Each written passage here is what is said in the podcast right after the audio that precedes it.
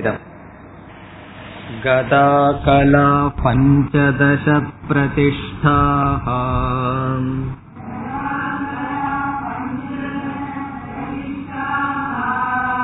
देवाश्च सर्वे प्रतिदेवतासु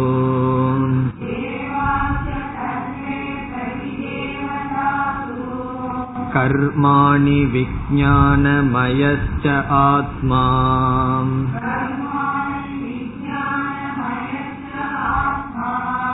परे व्यये सर्व एकी भवन्ति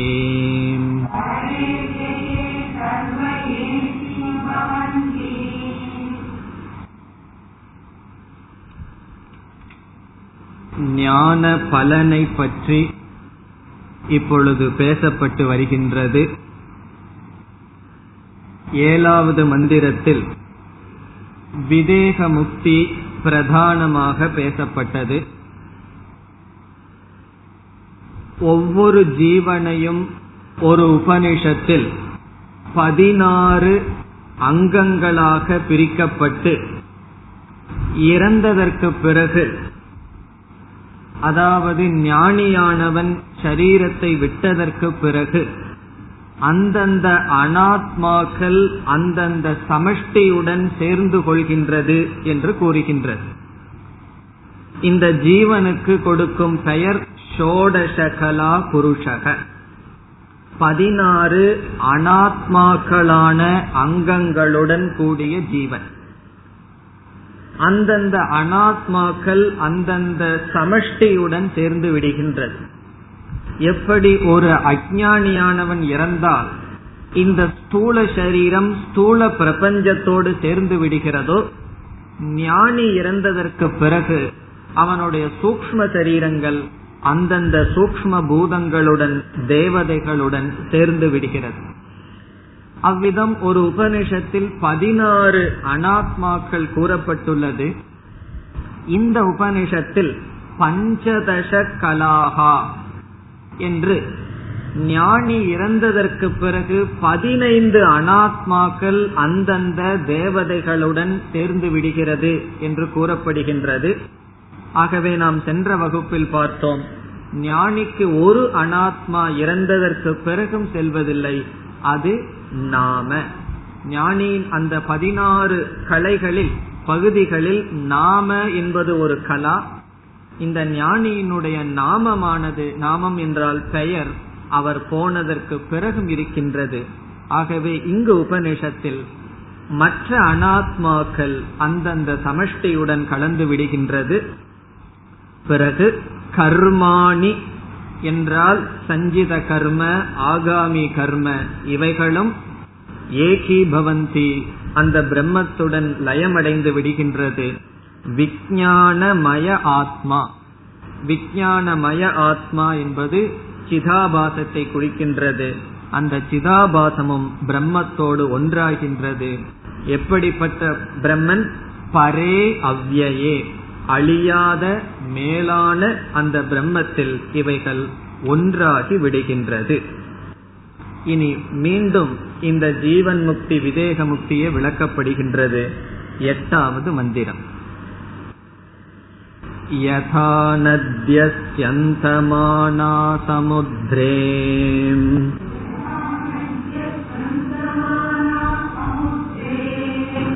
अस्तं गच्छन्ति नामरूपे विहाय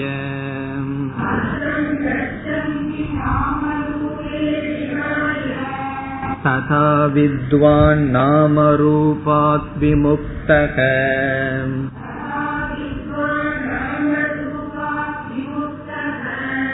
परात् परं पुरुषमुपैति दिव्यम्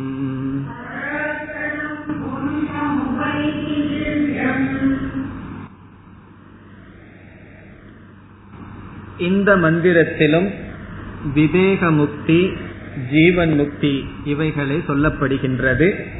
இங்கு உபனிஷத் ஒரு உதாரணத்துடன் இந்த கருத்தை விளக்குகின்றது.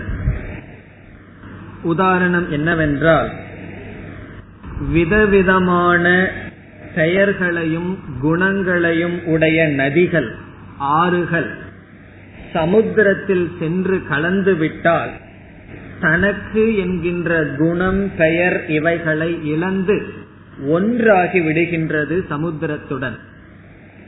கங்கையும் சமுத்திரத்தில் கலந்து விடுகின்றது யமுனையும் கலக்கின்றது எல்லா ஆறுகளும் கடலில் கலக்கும் பொழுது அந்த நீரை எடுத்து இது கங்கையிலிருந்து வந்த தண்ணீர் இது யமுனையிலிருந்து வந்த தண்ணீர் என்று சொல்ல முடியுமா? கடல் என்று ஒன்றாகவே ஆகிவிடுகின்றது. அதுதான் இங்கு உதாரணமாக சொல்லப்படுகின்றது. முதல் வரிக்கு செல்வோம். யதா. யதா என்றால் எந்த விதத்தில்? நத்யக. நத்யக என்றால் ஆறுகள். நதிகள் எப்படிப்பட்டது? சந்தமானாக ஓடிக்கொண்டிருக்கின்ற நதிகள். ஒரு இடத்திலேயே தேங்கி நின்னா எப்படி கடல்ல போய் கலக்கும்? ஆகவே ஓடிக்கொண்டிருக்கின்ற நதிகள்.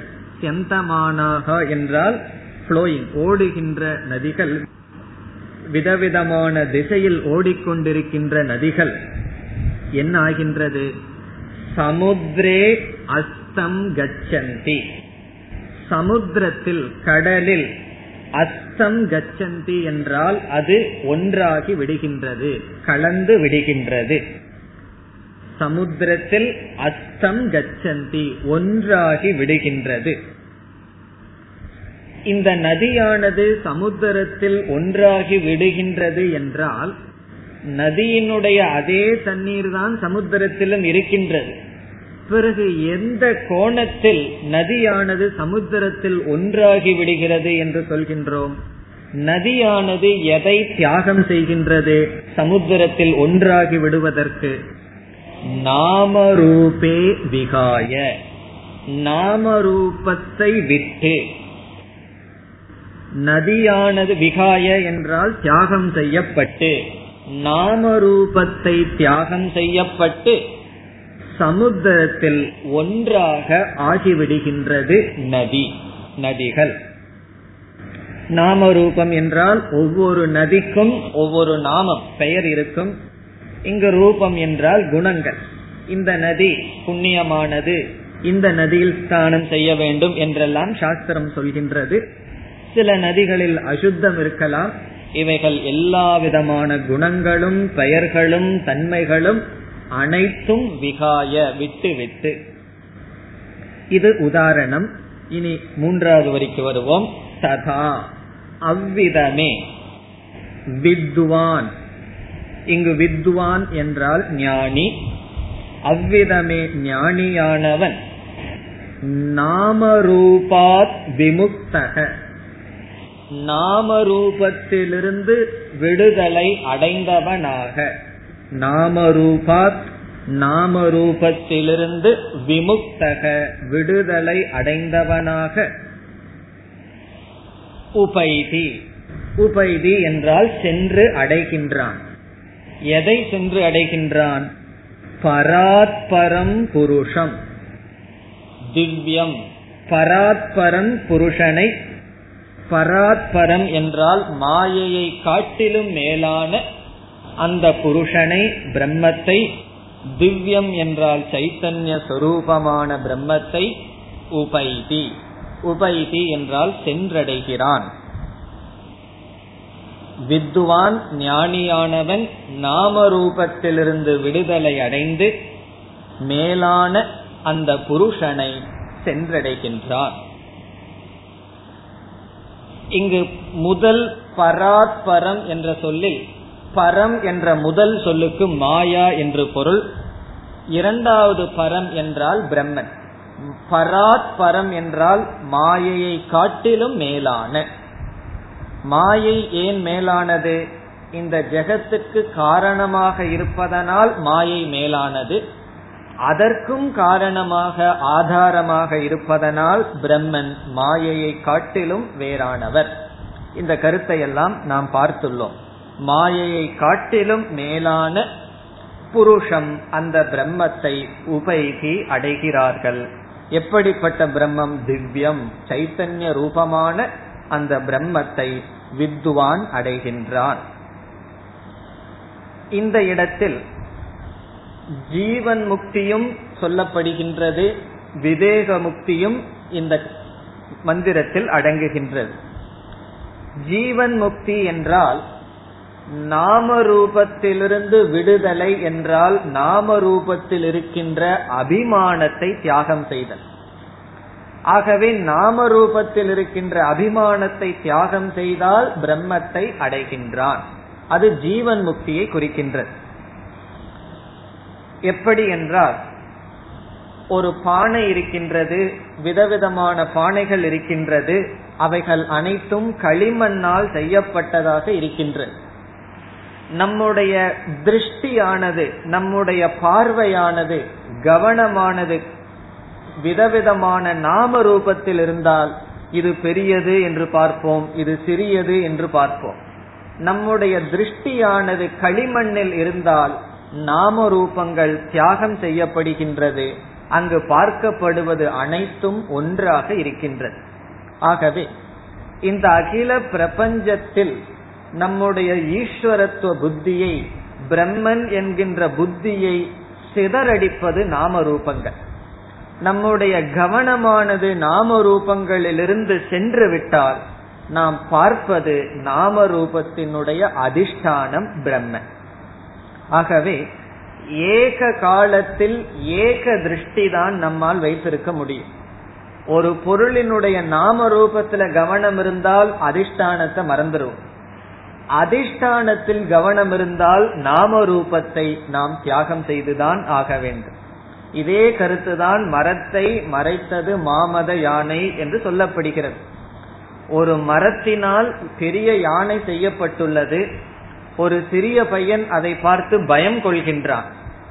அவனுக்கு அந்த நாம ரூபம் இது யானை இது தும்பிக்கை இது கால் இவைகளையெல்லாம் பார்க்கும் பொழுது அதிஷ்டானமான மரம் அவனுக்கு மறைக்கப்பட்டுள்ளது. அந்த மரம் என்கின்ற புத்தி இல்லாத காரணத்தினால் தான் பார்த்து கொண்டிருக்கின்றான். அல்லது நாமரூபத்தில் அவனுடைய புத்தி இருப்பதனால் அதிஷ்டானம் தெரியவில்லை. பிறகு அவனுக்கு இவு வெறும் மரம் என்று சொன்னால் அவனுடைய மனதில் பய காரணமான யானையானது மறைந்து விடுகிறது. நாம ரூபத்தை தியாகம் செய்தவுடன் அங்கு அத்வைத திருஷ்டி. இருப்பதெல்லாம் ஒன்றுதான். ஒரே மரம் இருக்கின்றது. ஆகவே நாம ரூபத்திலிருந்து விடுதலை என்றால் நம்முடைய புத்தியினுடைய கவனம் நாம ரூபத்தில் இருக்கின்றதா? அதிஷ்டானத்தில் இருக்கின்றதா? நாம ரூபத்தினுடைய தியாகம்தான் அதிஷ்டான பிராப்திகி. அந்த மரத்தை எப்படி அவன் பிடிக்கணும்?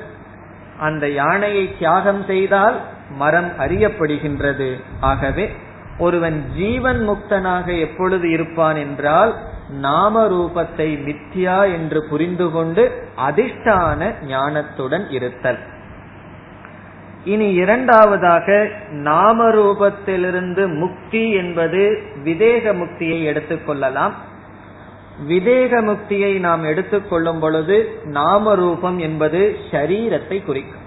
நம்முடைய ஸ்தூல சரீரம் சூக்ம சரீரம் இவைகளுக்கு நாம ரூபம் என்று பெயர். ஆகவே நாம ரூபத்திலிருந்து விடுதலை என்றால் இந்த ஸ்தூல சரீரத்திலிருந்து விடுதலை அடையும் பொழுது அவன் என்ன ஆகின்றான்? பிரம்மஸ்வரூபனாகவே இருக்கின்றான்.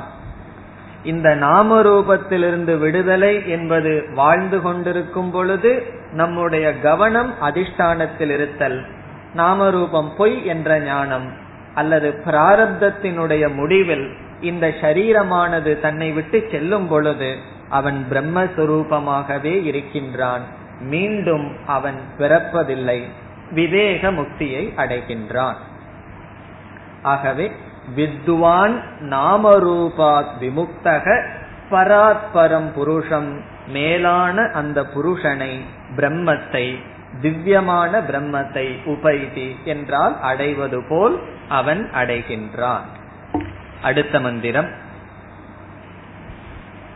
சயோக வைத்தத் பரமம் பிரம்மவேத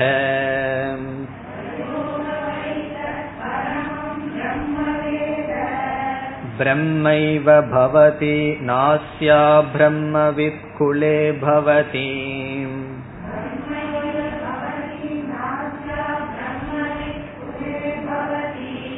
तरति शोकं तरति पाप्मानम्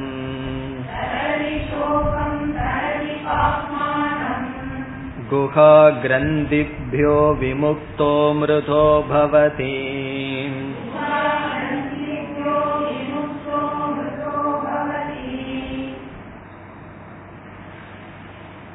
இங்கு மீண்டும் ஜீவன் முக்தி விதேக முக்தியே கூறப்படுகின்றது ஞான பலம் தொடர்ந்து வருகின்றது முதல் வரிக்கு செல்வோம் சக யக சக யக என்றால் எந்த ஒரு மனிதன் தது பரமம் பிரம்ம வேத. தது என்றால் அந்த பரமம் என்றால் மேலான பிரம்மத்தை வேத அறிகின்றானோ? எவன் ஒருவன் அந்த மேலான பிரம்மத்தை அறிகின்றானோ? என்ன ஆகின்றான்? பிரம்ம ஏவ பவதி. பிரம்மனாகவே ஆகின்றான். பிரம்மத்தை அறிபவன் பிரம்மனாகவே ஆகின்றான். எவனொருவன் அந்த மேலான பிரம்மத்தை அறிகின்றானோ அவன் பிரம்ம ஏவ இங்க உபனிஷத் ஏவன் வேற சொல்லு பிரம்மனாகவே ஆகின்றான். இது ஒரு முக்கியமான வாக்கியம். பிரம்மவித் பிரம்மைவ பவதி. பிரம்மத்தை அறிபவன் பிரம்மனாகவே ஆகின்றான். இந்த உலகத்துல இந்த ஒரே ஒரு விஷயத்துலதான் இந்த மாதிரி நடக்கும். வேற எந்த விஷயத்திலும் ஒன்றை அறிவதனால் அதுவாக நாம் ஆக முடியாது. அது வேற விஷயத்துல அப்படி ஆகாம இருக்கிறது நல்லது. போனோம்னு ஒரு கழுதிய பாக்குறோம்னு வச்சுக்குவோம் அப்ப என்ன ஆயிடுவோம் அந்த கர்த்தபவித் அந்த கழுதையை பார்ப்பவன் கழுதையாக மாறி விடுகின்றான். அது நடக்காது. காரணம் என்ன தெரியுமோ? நம்ம அதுவா இல்லை. இப்ப எப்போ ஒன்னு அறிஞ்சா அதுவா நம்ம மாறுறோமோ? ஏற்கனவே நம்ம அதுவா இருந்து பிறகு நாம் அதை அறிவதனால் அதுவாக மாற முடியும். அதனாலதான் சங்கரர் சொல்றார் அவித்யா பிரதிபந்த மாத்திர. இந்த பிரம்மத்துக்கும் நமக்கும் உள்ள கேப் என்ன தெரியுமோ? அவித்யா. அறியாமைதான் பிரம்மத்துக்கும் நமக்கும் ஒரு இடைவெளி. ஆகவே அறியாமை இடைவெளியாக இருக்கின்ற காரணத்தினால் அறிவு வந்தவுடன் அந்த ஞானத்தில் அதுவாக ஆகின்றான். இப்ப பிரம்மத்தை அறிபவன் பிரம்மன் ஆகின்றான் இதிலிருந்து என்ன தெரிகின்றது? ஒருவன் பிரம்மனாக இருந்தால்தான் அவன் அறிவினால் அதுவாக ஆக முடியும். வேற எதுனாலையும் ஒருவன் அதுவாக மாற முடியாது. ஏன்னா கர்மத்துல மாறலாம். இந்த பிறவியில செய்யற கர்மத்தினால அடுத்த பிறவியில வேற ஏதாவது மாறலாம். ஆனால் ஒருவன் ஞானத்தினால் மாற வேண்டும் என்றால் அவன் ஏற்கனவே பிரம்மஸ்வரூபமாக இருந்துதான் ஆக வேண்டும். இப்ப இந்த இடத்துல உபநிஷத் என்ன செய்து விட்டது? பிரம்மத்தை அறிபவன் பிரம்மன் அறியப்படும் பொருள் என்ற பேதத்தையும் நீக்கிவிட்டது. முதல்ல உபநிஷத் என்ன சொல்லுது? பிரம்மத்தை அறிய வேண்டும். அந்த பராவித்யா அறிய வேண்டும் பிரம்மத்தை அடைய வேண்டும் என்று சொன்ன உபனிஷத் எப்படி முடிக்கின்றது? பிரம்மத்தை அறிபவன் பிரம்மனாகவே ஆகின்றான். அந்த இடத்தில் நான் பிரம்மத்தை அறிபவன் பிரம்மன் என்னால் அறியப்படுகின்றது என்ற வேறுபாடு கிடையாது. பிரம்மத்தை அறிந்தால் அவன் அப்பொழுதே பிரம்மனாக மாறுகின்றான். நமக்கு அறியறதுல தான் கஷ்டம் வரலாமே தவிர அறிந்ததற்கு பிறகு பிரம்மன் ஆறதுக்கு ஒரு விதமான முயற்சியும் செய்ய வேண்டிய அவசியம் இல்லை ஆனா இதை அறிவதற்காக நாம் அதிக பாடுபட வேண்டும் முயற்சி தேவை. இந்த பிரம்ம ஞானத்தை அடைவதற்கு நமக்கு பல தடைகள் வரலாம். தேவதைகள் எல்லாம் கூட தடைகளா வந்து நமக்கு நிக்கலாம் எதற்கு? இந்த பிரம்ம ஞானத்தை அடைவதற்கு. பிரம்ம ஞானத்தை அடைந்ததற்கு பிறகு தேவதைகள் கூட நமக்கு தடையாக இருக்க முடியாது.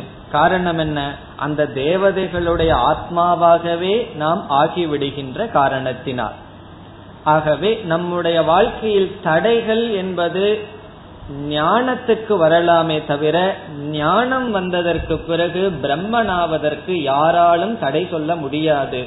அதனால இந்த உலகத்தை நம்ம விட்டுறணும் நீ உன்னால நான் என்னால இது செய்ய முடியல. உன்னாலதான் நான் கெட்டேன்னு சொல்ல வேண்டிய அவசியமே இல்லை. அவைகளெல்லாம் ஆரம்பத்தில் இருக்கலாம். ஞானம் வந்து விட்டால் நம்முடைய நம்மை பிரம்மனாக இருப்பதற்கு நாம் முக்த புருஷனாக இருப்பதற்கு யாருமே தடை விதிக்க முடியாது. தேவதைகளும் கூட தடை விதிக்க முடியாதுன்னு சொன்னா இந்த லோக்கல் இருக்கிற ஆள்கள் வந்து நமக்கு எப்படி தடை செய்து விட முடியும் விட முடியும்? யாராவது நமக்கு கஷ்டம் கொடுத்தாங்கன்னு வச்சுக்குவோம். அதனால நமக்கு மகிழ்ச்சி தான் வருமே தவிர இந்த ஞானத்துக்கு அப்புறம் துக்கம் வர. இப்ப உதாரணமாக ஒருவர் வந்து நம்மளைய நிந்தனை செய்கின்றார். தப்பான வார்த்தைகளை திட்டுறார். அறியாமையில் இருக்கும்போது கோபம் வரலாம். நமக்கு ஏதாவது நம்மளும் திட்டலான்னு தோணலாம். ஞானம் வந்ததுக்கு அப்புறம் என்ன ஆகும் தெரியுமோ? அவர்கள் திட்ட திட்ட நமக்கு சந்தோஷமா இருக்கு அது எப்படி சந்தோஷமா இருக்குன்னா இப்படிப்பட்ட வார்த்தைய கேட்டு எனக்கு கோபம் வரல திருப்பி சொல்லணுங்கிற எண்ணம் வரலையேன்னு சொல்லும்போது சந்தோஷமா இருக்கு. ஓ இந்த ஞானம் நமக்கு வேலை செஞ்சிட்டு இருக்கு இந்த ஞானத்தினால நான் பிரயோஜனத்தை அடையிறேன்னு நமக்கு எப்படி தெரியும். நாலு பேர் கஷ்டம் கொடுக்கணும். அப்ப நம்மளுடைய மனசு வந்து சமாதானமா இருக்கணும். அப்பதான் நமக்கு தெரியும் இந்த சாஸ்திரம் நமக்கு வேலை செய்யுதா இல்லையான்னு சொல்லி. ஆகவே நாலு பேர் நம்மளைய நிந்திக்கும் பொழுது அப்ப நமக்கு வந்து சந்தோஷம் அதிகமாச்சுன்னு சொன்னா முண்டகோபனிஷத் கொஞ்சம் உள்ள போயிருக்கு. அப்படின்னு அர்த்தம். ஆகவே நமக்கு யாருமே தடை விதிக்க முடியாது. இந்த ஞானம் வந்ததுக்கு அப்புறம் இந்த உலகமே நமக்கு எதிரியாகட்டும் உலகமே நம்மை தவறாக சொல்லட்டும் நம்ம அதுல விட சந்தோஷமா இருப்போம். நம்மளை ஒருத்தர் புகழ்றதை விட நிந்திக்கும் போது சந்தோஷம் அதிகமாகும். காரணம் என்ன? அந்த நிந்தனை என்னை ஒன்றும் செய்யவில்லைங்கிற ஒரு அறிவுனால மகிழ்ச்சி அதிகரிக்க வேண்டும். அது திரும்பிடணும் இது வரைக்கும் இந்த உலகத்துல எப்படி இருந்ததோ அதுக்கு ஆப்போசிட்டா நம்முடைய புத்தி போகணும். நான் கூற வர விரும்புவது இந்த ஞான நிஷ்டைக்கு யாரும் தடை சொல்ல முடியாது. பிரம்மனாக இருத்தல்னா முக்த புருஷனாக இருப்பதற்கு எந்த தடையும் நமக்கு கிடையாது. அதைத்தான் இந்த இடத்துல சங்கரர் எழுதுற தேவதைகளும் கூட நமக்கு தடை விதிக்க முடியாது. ஞானத்துக்கு ஏதாவது அவர்கள் கஷ்டம் கொடுக்கலாம். மழை வர மழை வந்தோ இல்ல கெஸ்ட் வந்தோ வகுப்புக்கு வர்றதுக்கு தடை விதிக்கலாம். ஞானம் உள்ளே சென்று விட்டால் மோக்ஷத்துக்கு யாரும் தடை சொல்ல முடியாது. ஆகவே பிரம்மத்தை அறிந்தவன் பிரம்மனாக இருக்கின்றான் முக்த புருஷனாக இருக்கின்றான். பிறகு அவன் மட்டுமா முக்தனாக இருக்கின்றான்? ந அஸ்ய அப்ரம்மவித் குலே பவதி. அவனுடைய வம்சத்தில் குரு சிஷ்ய பரம்பரையான வம்சத்தில் அப்ரம்மவித் பிரம்மத்தை அறியாதவர்கள் ந பவதி இல்லை. குலே என்றால் இங்கு குறிப்பாக குரு சிஷ்யன் அவனுடைய குரு சிஷ்ய பரம்பரையில் பரம்பரையில் அப்ரம்மவித் பிரம்மத்தை அறியாதவர்கள் ந பவதி இல்லை. இதனுடைய அர்த்தம் என்ன?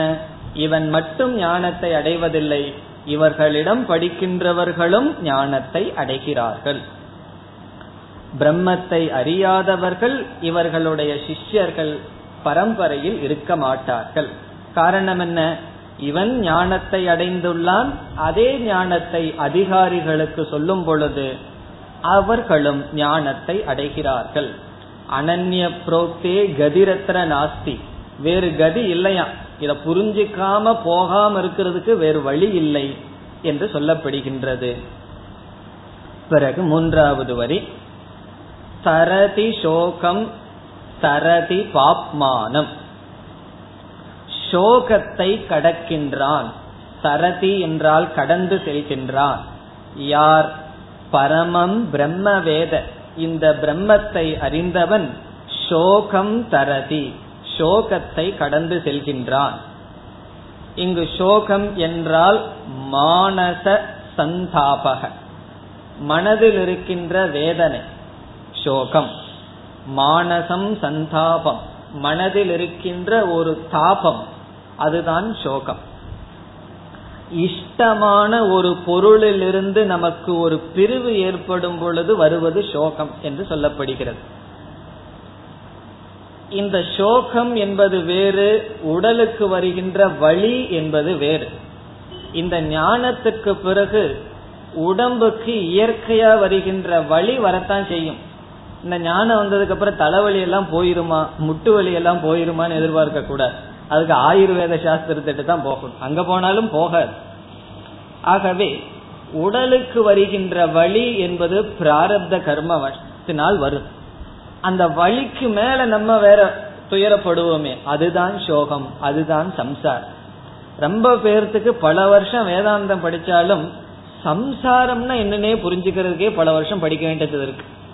எது சம்சாரம்னு தெரிஞ்சாதான் அதிலிருந்து முக்திக்காக முயற்சி செய்வோம்.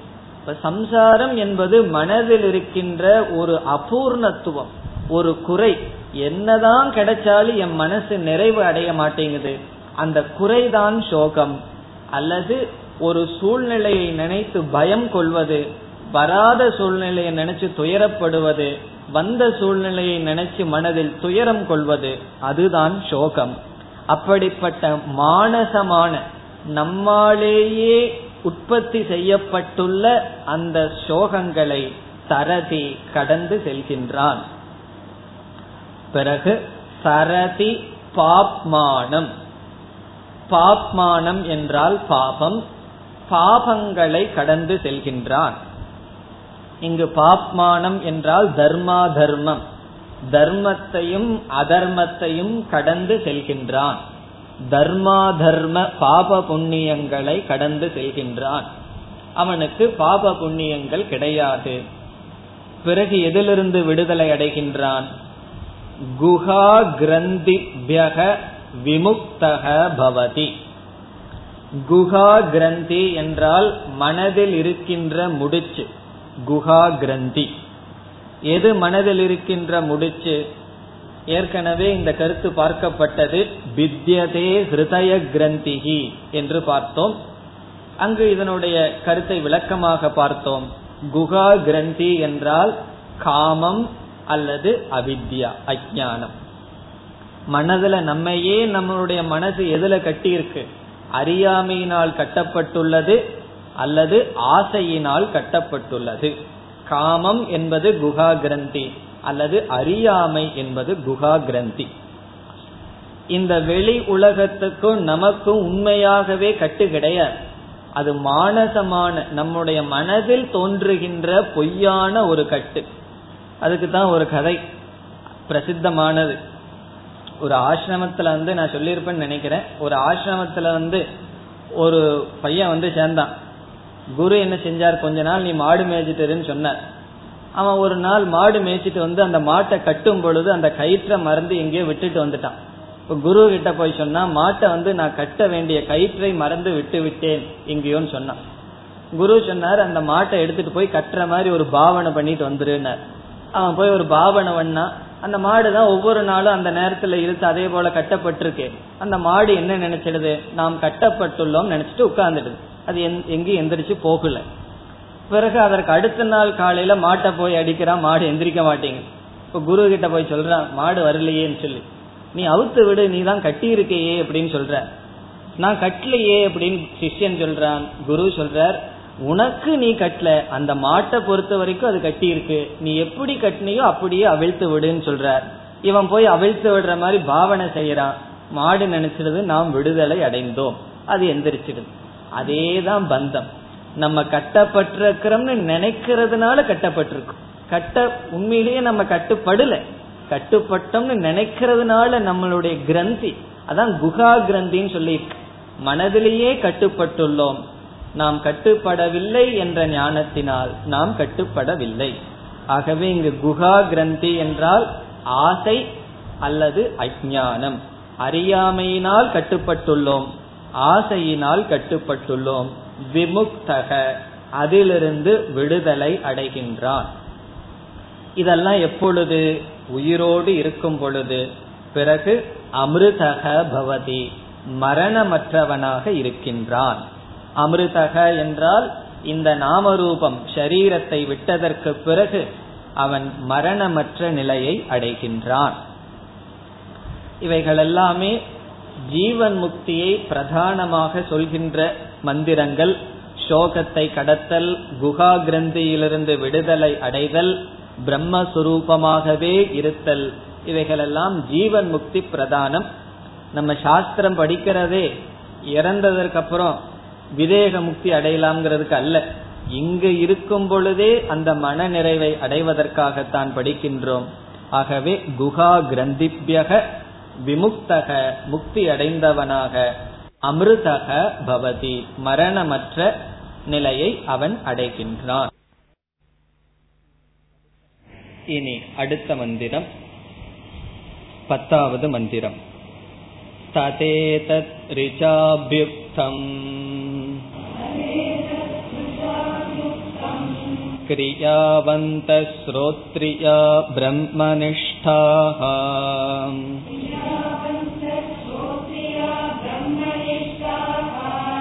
स्वयं जुह्वत एकर्षिं श्रद्धयन्तः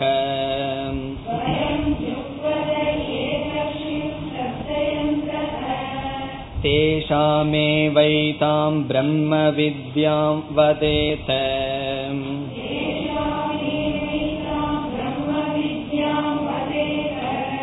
शिरोव्रतं विधिवत् यैस्तु चीर्णम्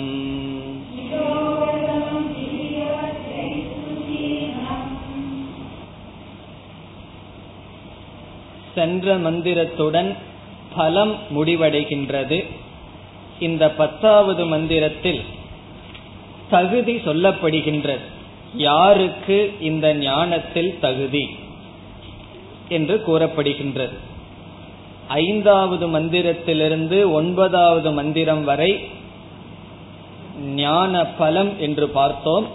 இப்பொழுது இந்த மந்திரத்தில் எப்படிப்பட்டவர்களுக்கு இந்த உபனிஷத்தை உபதேசம் செய்ய வேண்டும்?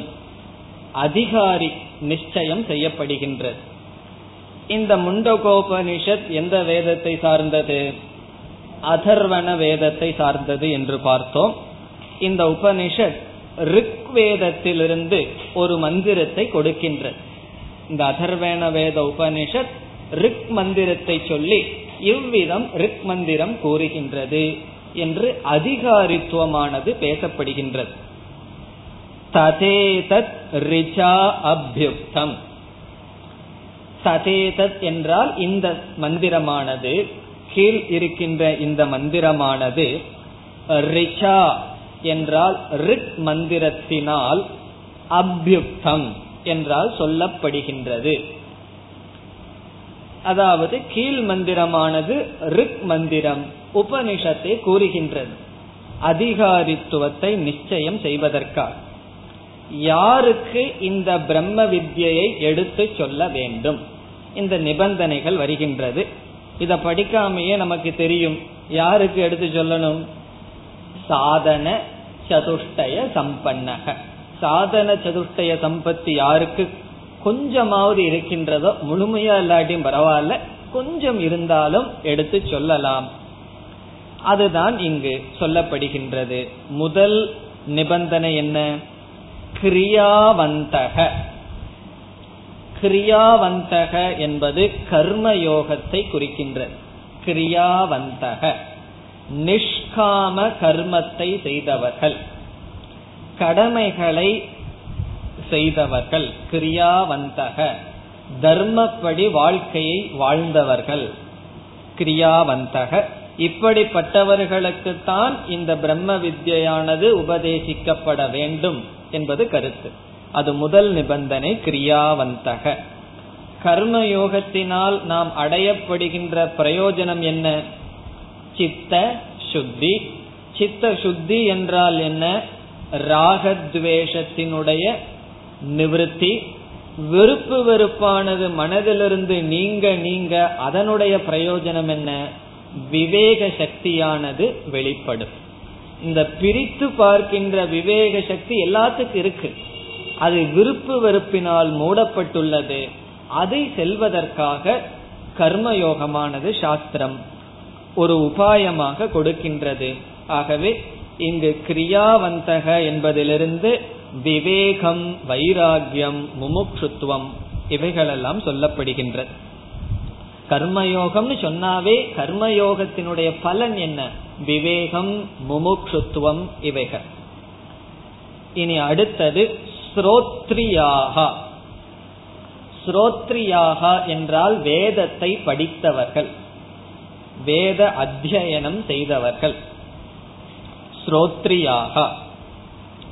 இந்த இடத்துல ஸ்ரோத்ரியாக என்றால் சாஸ்திரத்தை ஓரளவு படித்தவர்கள் என்று பொருள். இப்ப நானெல்லாம் வேதம் படிக்கலையே இப்ப எனக்கு அதிகாரி இல்லையேன்னு கேட்க கூடாது இங்கு ஸ்ரோத்ரியாக என்று சொல்வது சாஸ்திரத்தில் இருக்கின்ற ஸ்ரத்தையை காட்டுகின்றது. ஓரளவு சாஸ்திரம் படிச்சு அந்த சாஸ்திரத்திலிருந்து பலனை அடைந்தவர்கள் வேத அத்தியனம் செய்தவர்கள்.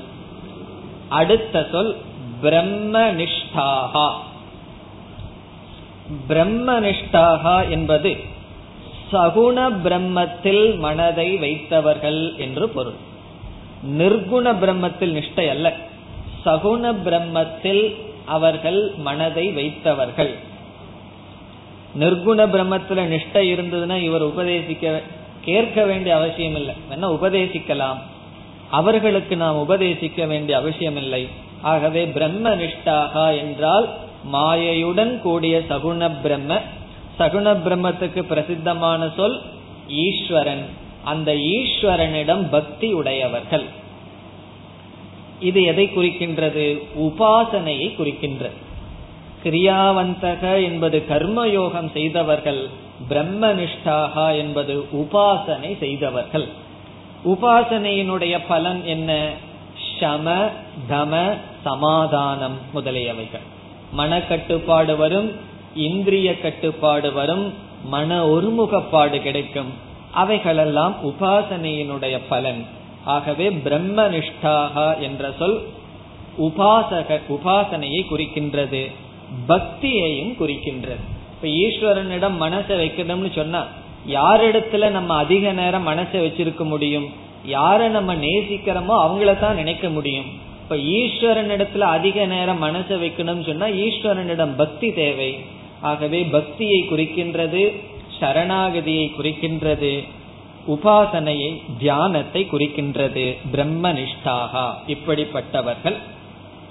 பிறகு ஸ்வயம் ஜுஹ்வதே ஏகர்ஷிம் ஸ்ரத்தயந்தக. ஏகர்ஷி என்பது ஒரு விதமான யாகம். ஒரு விதமான யாகத்துக்கு ஏகர்ஷி என்று பெயர். ஏகர்ஷிம் அந்த யாகத்தை ஸ்வயம் ஜுஹ்வதே. அவர்கள் செய்தவர்கள். அப்படிப்பட்ட யாகத்தை செய்தவர்கள். இதையும் நம்ம அந்த கிரியாவந்தக என்பதிலேயே சேர்த்தி கொள்ள வேண்டும். பிறகு அவர்களுக்கு முக்கியமா என்ன இருக்கணும் வேதத்தில்? ஸ்ரத்தயந்தக. ஸ்ரத்தையுடையவர்களாக இருக்க வேண்டும். ஸ்ரத்தயந்தக என்பது பிராமான்ய புத்திகி வேதம் என்பது ஞானத்தை கொடுக்கின்ற நேரடியான கருவி என்கின்ற புத்தி தேவை. ஸ்ரத்தயந்தக. இல்லைன்னா உபனிஷத்து சொல்லும் நான் அதை படித்து கொண்டு ஆத்மாவை கண்டுபிடிக்க வேண்டும் என்று. உபனிஷத்தை ஏதாவது ஒரு ஊருக்கு போகும் பொழுது இந்த ஊருக்கு போக வேண்டும் சொல்லி ஒரு போஸ்ட் கை நீட்டி இருக்கும். அதனுடைய துணை கொண்டுட்டு நான் தான் தனியாக போக வேண்டும் என்பது போல் பலர் இந்த உபனிஷத்தை ஒரு தனியான புஸ்தகத்தை போல் அணுகலாம். அப்படி இருக்கக்கூடாது. இது எப்படி நம்ம கண் வழியாக ஒன்றை பார்த்தால் எப்படி அது ஞானமோ அதே போல சப்த ரூபமாக வருகின்ற உபனிஷத் நேரடியாக ஞானத்தை கொடுக்கின்றது. அந்த ஸ்ரத்தை பிராமான்ய புத்தி இது ஒரு ஞானத்தை கொடுக்கும் கருவி என்கின்ற விஷயத்தில் பிரமாணம் என்கின்ற விஷயத்தில் நம்பிக்கை ஸ்ரத்தை. பிறகு கடைசி வரைக்கு வருவோம். சிரோவிரதம் விதிவத் எய்ஸ்து சீர்ணம் சிரோவிரதம் என்று ஒரு விதமான விரதம் சொல்லப்பட்டுள்ளது. இந்த ஏகர்ஷி திரோவிரதம் இதெல்லாம் அதர்வன வேதத்தை சார்ந்தவர்கள் செய்ய வேண்டிய ஒரு விதமான கடமை என்று விளக்காசிரியர் கூறுகிறார்கள். ஆகவே இது எல்லா உபனிஷத் படிப்பவர்களுக்கும் எல்லோருக்கும் இந்த நியமம் அல்ல. எல்லோருக்கும் இருக்கின்ற நியமம் கிரியாவந்தக பிரம்மனிஷ்டாக ஸ்ரத்தயந்தக. மற்ற நியமங்கள் எல்லாம் அதர்வன வேதத்தை சேர்ந்தவர்களுக்காக மட்டும் என்று சொல்லப்படுகின்றது. அது ஒரு விதமான விரதம். அந்த விரதத்துக்கு பேரு சிரோவிரதம் விரதம் ஷிரோ விரதம்னு சொன்னா ஒரு அக்னிய சட்டியில வச்சு தலையில ஏதாவது பாதுகாப்பா ஒன்ன வச்சு அதுக்கு மேல அக்னிய வச்சுட்டு ஒரு ஒரு ஒரு யாகம் பண்ணணும். தலை மேல அக்னிய வச்சுட்டு செய்கின்ற யாகம். அப்படிப்பட்ட யாகத்துக்கு சிரோவிரதம்னு பெயர். சீர்ணம் என்றால் செய்யப்பட்டது. விதிவத் சரியாக. எவர்களால் சிரோவிரதம் என்கின்ற யாகமானது முறைப்படி செய்யப்பட்டுள்ளதோ அதுவும் அந்த தகுதிக்கு சேர்த்திக்கணும். எவர்களால் செய்யப்பட்டதோ பிறகு மூன்றாவது வரைக்கும் வருவோம். தேஷாம் ஏவ. அப்படிப்பட்டவர்களுக்குத்தான் தேஷாம் ஏவ. ஏதாம் பிரம்ம வித்யாம். இப்படி இந்த பிரம்ம வித்யை இந்த பிரம்மத்தை பற்றிய ஞானத்தை வதேத சொல்ல வேண்டும் உபதேசிக்க வேண்டும். வதேதன உபதிஷே உபதேசம் செய்ய வேண்டும். இப்படிப்பட்டவர்களுக்குத்தான் இந்த பிரம்ம வித்யா இங்கு பிரம்ம வித்யையை உபதேசிக்க வேண்டும்னு சொன்னா பிரம்மத்தை உபதேசிக்க வேண்டும். பிரம்மத்தை பற்றிய ஞானத்தை இப்படிப்பட்டவர்களுக்குத்தான் கொடுக்க வேண்டும். இப்படி இல்லாதவர்களுக்கு கொடுப்பதனால் என்ன பலன் என்றால் ஒரு பலனும் இல்லை. அதனால் இப்படிப்பட்டவர்களுக்கு தான் கொடுக்க வேண்டும். ஆகவே இந்த மந்திரத்திலிருந்து நமக்கு கிடைப்பது என்ன? யாருக்கு பிரம்ம வித்தியை கொடுக்க வேண்டும் என்பது அல்லது எப்படிப்பட்டவர்களாக இருந்து இந்த வித்தியை பெற்றால் நமக்கு தரதி சோகம் தரதி பாப்மானம் இந்த பிரயோஜனத்தை அடைய முடியும்? என்று கூறப்பட்டது இனி கடைசி மந்திரத்தில் இந்த ஞானத்தை உபதேசித்த ரிஷிகளுக்கு வணக்கத்தை கூறுவதன் மூலம் உபனிஷத் முடிக்கின்றது பதினோராவது மந்திரம் ததே தத் சத்யம் ऋषिरङ्किरा पुरोवाच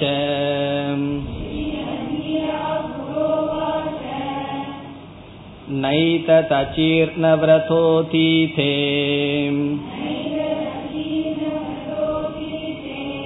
नमः परमऋषिभ्यः नमः परमऋषिभ्यः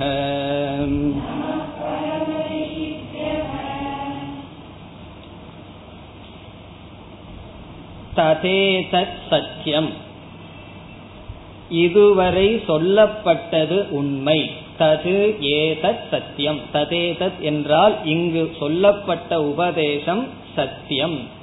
இதில் சந்தேகம் இல்லை. இது முழுமையாக உண்மை. யார் சொன்னது? ரிஷிகி அங்கிராகா இந்த உபனிஷத்தினுடைய குரு யார்? சிஷ்யன் யார்? அதை நம்ம ஞாபகம் வச்சுக்கணும். அங்கிராகா சௌனகோகவை மகாசாலக விதிவத் உபசன்ன பப்ரச்ச. விதிவத் முறைப்படி சென்று கேட்டார். அங்கிரசம் என்பவரிடம் அந்த அங்கிரா என்பவர் ரிஷி சொன்னது புறா உவாச்ச. புறா என்றால் முன் உவாச்ச உபதேசிக்கப்பட்டது சத்தியம். இந்த ரிஷியானது எதை சொன்னாரோ அது சத்தியம். பிறகு ந ஏதது. இந்த ஞானத்தை அச்சீர்ண விரதக அதீதே. ந அதீதே. அஜீர்ண விரதக என்றால் இங்கு சொன்ன தகுதியை அடையாதவர்கள் படிக்க கூடாது. ந அதீதே. படிக்க வேண்டாம். படிக்காமல் இருப்பது நல்லது. அவர்களுக்கு நல்லது மற்றவர்களுக்கும் நல்லது. ஏதாவது கர்மயோகம் செய்துட்டு இருப்பது நல்லது. இப்ப அஜீர்ண விரதக என்றால் தன்னை தகுதிப்படுத்திக் கொள்ளாமல் இருப்பவர்கள் ந அதீதே படிக்க வேண்டாம். அதாவது மீண்டும் உபனிஷத் அந்த தகுதிக்கு முக்கியத்துவம் கொடுக்குது. நம்ம உபனிஷத்துல படிச்சோம் அப்படின்னா ஞானத்தை எவ்வளவு தூரம் பேசுதோ அதே அளவு முக்கியத்துவம் தகுதிக்கு கொடுக்கின்ற. காரணம் என்ன? நமக்கு அந்த இடத்துலதான் குறை இருக்கு. வேற ஒரு இடத்துலயும் குறை கிடையாது. தகுதி யாருகிட்ட இருக்கிறது? உபனிஷத்துலயா நமக்கா? தகுதிங்கிறது நம்மிடம் இருக்க வேண்டும். அதில் தான் நமக்கு குறை இருக்கின்றது. ஆகவே உபனிஷத் மீண்டும் மீண்டும் சாதனைகளையும் தகுதிகளையும் சொல்லிக்கொண்டே வரும். உபனிஷத்து சலிக்காம சொல்லும். நம்மளும் சலிக்காம படிச்சுட்டு என்ன செஞ்சுட்டு இருக்கோம் சலிக்காம பழைய குணத்திலேயே இருந்துட்டு இருக்கோம் ஆகவே அப்படி இல்லாமல் முயற்சி செய்து நம்மளுடைய குணத்தை மாற்ற வேண்டும். நமக்காக இல்லைனாலும் நம்ம வேற நாலு பேர்த்துக்கு அதுவே ஒரு சமுதாய சேவை தான் உபனிஷத் படிச்சு நம்மளுடைய குணம் மாறினால் மற்றவர்களுக்கு சிரத்தை வரும். ஆகவே தகுதி என்பது மிக மிக முக்கியம். பிறகு உபனிஷத் எப்படி முடிவுரை செய்கின்றது? இந்த ஞானத்தை சம்பிரதாயமாக வந்த அந்த ரிஷிகளை நமஸ்காரம் உபனிஷத்தை செய்கின்றது. நம பரம ரிஷிபியக. பரம ரிஷிபியக என்றால் இந்த ஞானத்தை சம்பிரதாயப்படி குரு சிஷ்ய பரம்பரையில் வந்த ரிஷிகளுக்கு நமக நமஸ்காரம். யார் உபனிஷத்தை நமஸ்கரிக்கின்றது? இந்த ஞானத்தை கொண்டு வந்துள்ள ரிஷிகள் மகாத்மாக்களை. பிறகு மீண்டும் நம பரம ரிஷிபியக பரம ரிஷிபியக நமக. இரண்டு முறை சொல்வது முக்கியத்துவத்தை காட்டுவதற்கும் பிறகு இந்த உபனிஷத்தினுடைய முடிவுரையை காட்டுவதற்கும் இரண்டு முறை சொல்லி இவ்விதம் இந்த உபனிஷத் முடி முடிவடைகின்றது. இப்பொழுது நாம் இந்த கடைசி பகுதியினுடைய சாரத்தை பார்ப்போம். கடைசி மூன்றாவது முண்டகம் இரண்டாவது கண்டம் கடைசி பகுதி. முதல் மந்திரமானது ஞான ஸ்துதியுடன் தொடர்ந்தது. சென்ற பகுதியினுடைய கடைசியில் ஞான ஸ்துதி செய்யப்பட்டது. அதே தொடர்ந்தது முதல் மந்திரத்தில் ஞான ஸ்துதி எப்படி ஞான ஸ்துதி செய்யப்பட்டது என்றால் ஞானியை இந்த உலகத்தில் இருக்கின்ற பொருளை விரும்புபவர்களும் நமஸ்கரிக்க வேண்டும் மோக்ஷத்தை விரும்புபவர்களும் ஞானியை நமஸ்கரிக்க வேண்டும் என்று. ஞானியை ஸ்துதி செய்வதன் மூலம் ஞானமானது ஸ்துதி செய்யப்பட்டது.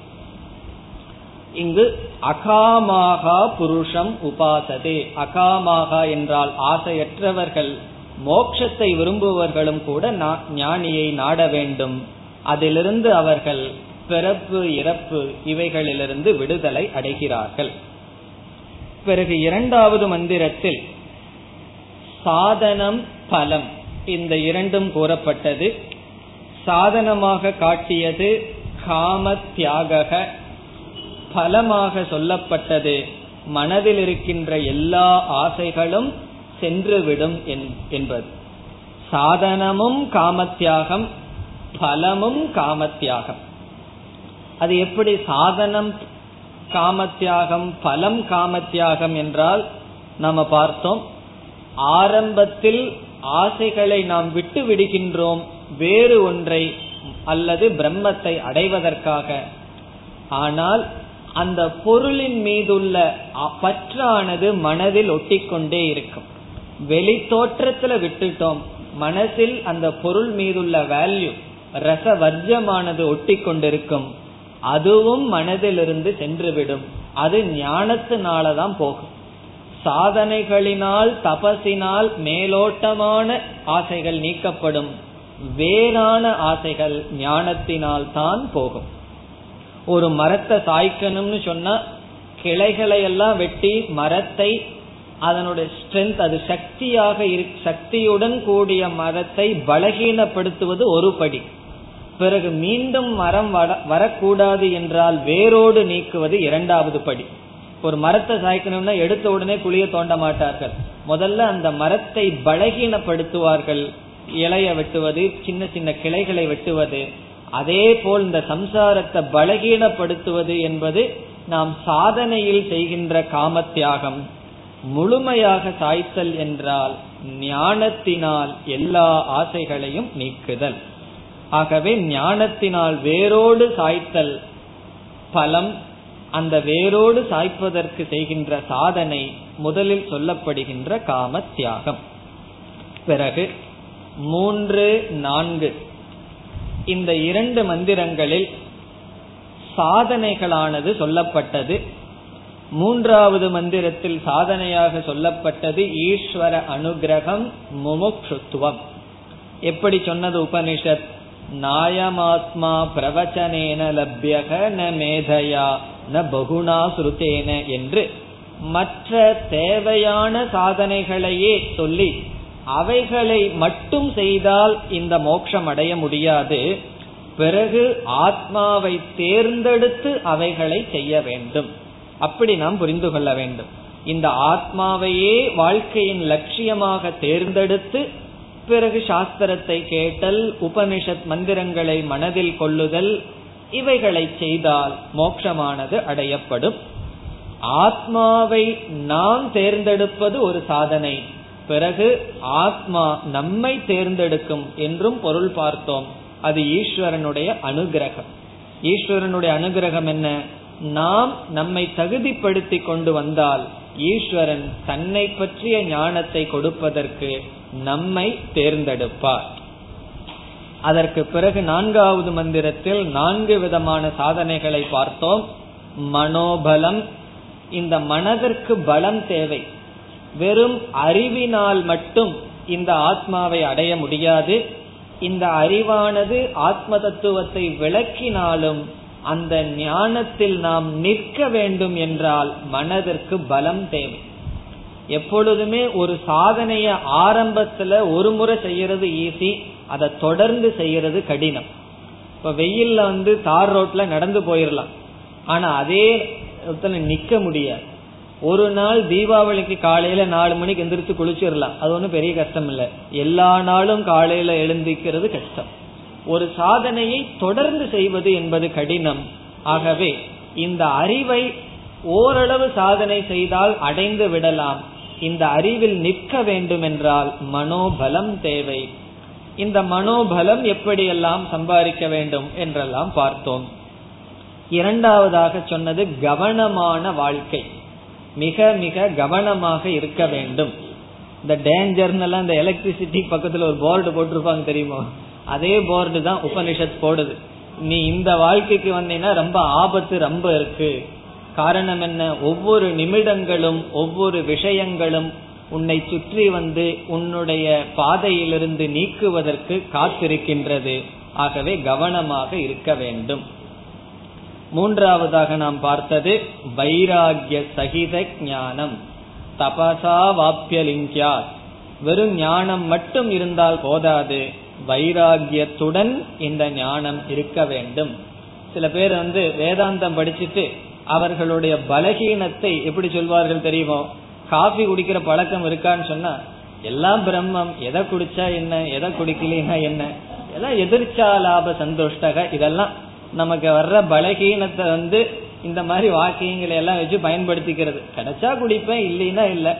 எங்க கிடைக்குதோ அங்க நான் போய்க்குவேன். போய் குடிச்சுக்குவேன். அது வேற பிரச்சனை. என்று நம்மளையே நாம் ஏமாற்றி கொள்கின்றோம். அப்படி எல்லாம் இருக்கக்கூடாது. வைராகியம் என்பது கம்பல்சரி இருந்துதான் ஆக வேண்டும். வைராகியம் இல்லாத ஞானம் நமக்கு பிரயோஜனத்தை கொடுக்காது. ஏதோ புத்தியில் இருந்துட்டே இருக்குமே தவிர அந்த பிரயோஜனத்தை அது நமக்கு கொடுக்காது. ராமகிருஷ்ணர் வந்து ஒரு உதாரணம் சொல்லுவார். அகம் பிரம்மாஸ்மின்னு சொல்லி ஒரு கிளிக்கு சொல்லி கொடுத்தேன்னு வச்சுக்கோ. அந்த கிளி அப்படியே சொல்லுமா அகம் பிரம்மாஸ்மின்னு. ஆனா பூனை வந்ததுன்னு வச்சுக்கோ அது அகம் பிரம்மாஸ்மின்னு சொல்லாது. அது அதனுடைய சுவாவப்படி கத்த ஆரம்பிச்சிடும் அதே போல ஒரு பிரச்சனையும் இல்லாதப்போ என்ன சொல்லிட்டு இருப்போம்? அகம் பிரம்மாஸ்மி. ஒரு பிரச்சனை வந்தது அப்படின்னா அகம் பிரம்மாஸ்மி போயிடும் கிளி மாதிரி சுவாவமா கத்த ஆரம்பிச்சிருவோம். கத்த ஆரம்பிச்சிருவோம்னு என்ன? மற்றவங்களை குறை சொல்ல ஆரம்பிச்சிருவோம். அதனால என்ன பிரயோஜனம்? ஆகவே வைராகியம் இருந்தால் ஞானம் நமக்கு பிரயோஜனத்தை கொடுக்கும். அதற்கு அடுத்ததாக ஐந்தாவது மந்திரத்திலிருந்து ஒன்பதாவது மந்திரம் வரை விதவிதமாக ஞான பலன் சொல்லப்பட்டது. அதுல ஐந்தாவது மந்திரம் முக்கியம்னு பார்த்தோம். ஞானியினுடைய பாவமும் ஞான பலமும் சொல்லப்படுகின்றது. ஞான திருப்தாக கிருதாத்மானக வீதராக பிரசாந்தாக. இவைகளெல்லாம் யார் யாருக்கு இருக்குன்னு பார்க்க கூடாது இவைகளெல்லாம் நம்ம மனசில் இருக்கான்னு பார்க்கணும். இதெல்லாம் ஞானியினுடைய லட்சணம் சொன்ன உடனே நம்ம என்ன தோணும்? யார் யாருக்கெல்லாம் கிளாஸுக்கு வர்றவங்களுக்கு இந்த லட்சணம் இருக்குன்னு பார்க்கலாம்ங்கிறதல்ல. ஞானத்தினால திருப்தி என் மனசில் இருக்கா? என் என்னுடைய மனதுல நீ உனக்கு என்ன வேலை பாக்கி இருக்குன்னா ஒண்ணு இல்லைன்னு சொல்லுதா? என்னுடைய மனதுல ஆசைகள் குரோதங்கள் சென்று விட்டதா? என்னுடைய மனம் அமைதியாக இருக்கின்றதா? இவைகளெல்லாம் ஞானியினுடைய பாவங்கள் அவைகளே முக்தியினுடைய லட்சணம். பிறகு வேதாந்த விஞ்ஞான சுனிச்சிதார்த்தாக வேதாந்தத்தினுடைய அர்த்தமான பிரம்மத்தை நிச்சயம் செய்தவர்கள் இரண்டு விதமான மரணம் பேசப்பட்டது. ஒரு விதமான மரணம் அறியாமையில் இருப்பவர்கள் மரணம். அவர்கள் மீண்டும் பிறப்பார்கள் இறப்பார்கள். ஞானியினுடைய மரணத்தை உபனிஷத் என்ன சொல்லுச்சு? பராந்த காலே கடைசி மரணம் கடைசியா சாகரானா. அதற்கு பிறகு சாக மாட்டான். காரணம் என்ன? பிறந்தால் தானே மீண்டும் இறப்பது என்ற விதமாக கூறப்பட்டது. பிறகு யதா நத்தியக என்று பார்த்தோம். நாம ரூபங்களை தியாகம் செய்து பிரம்மத்துடன் ஒன்றாக இருக்கின்றான் என்று கூறப்பட்டது. பத்தாவது மந்திரத்தில் தகுதியை கூறி பதினோராவது மந்திரத்தில் இந்த ஞானத்தை பாதுகாத்து வந்த ரிஷிகளுக்கு நமஸ்காரத்தை அந்த நன்றியை சொல்லி உபனிஷத் முடிக்கின்றது இப்பொழுது நாம் முதல் மந்திரத்தை படித்து முடிப்போம் ब्रह्मा देवानां प्रथमः सम्बभूव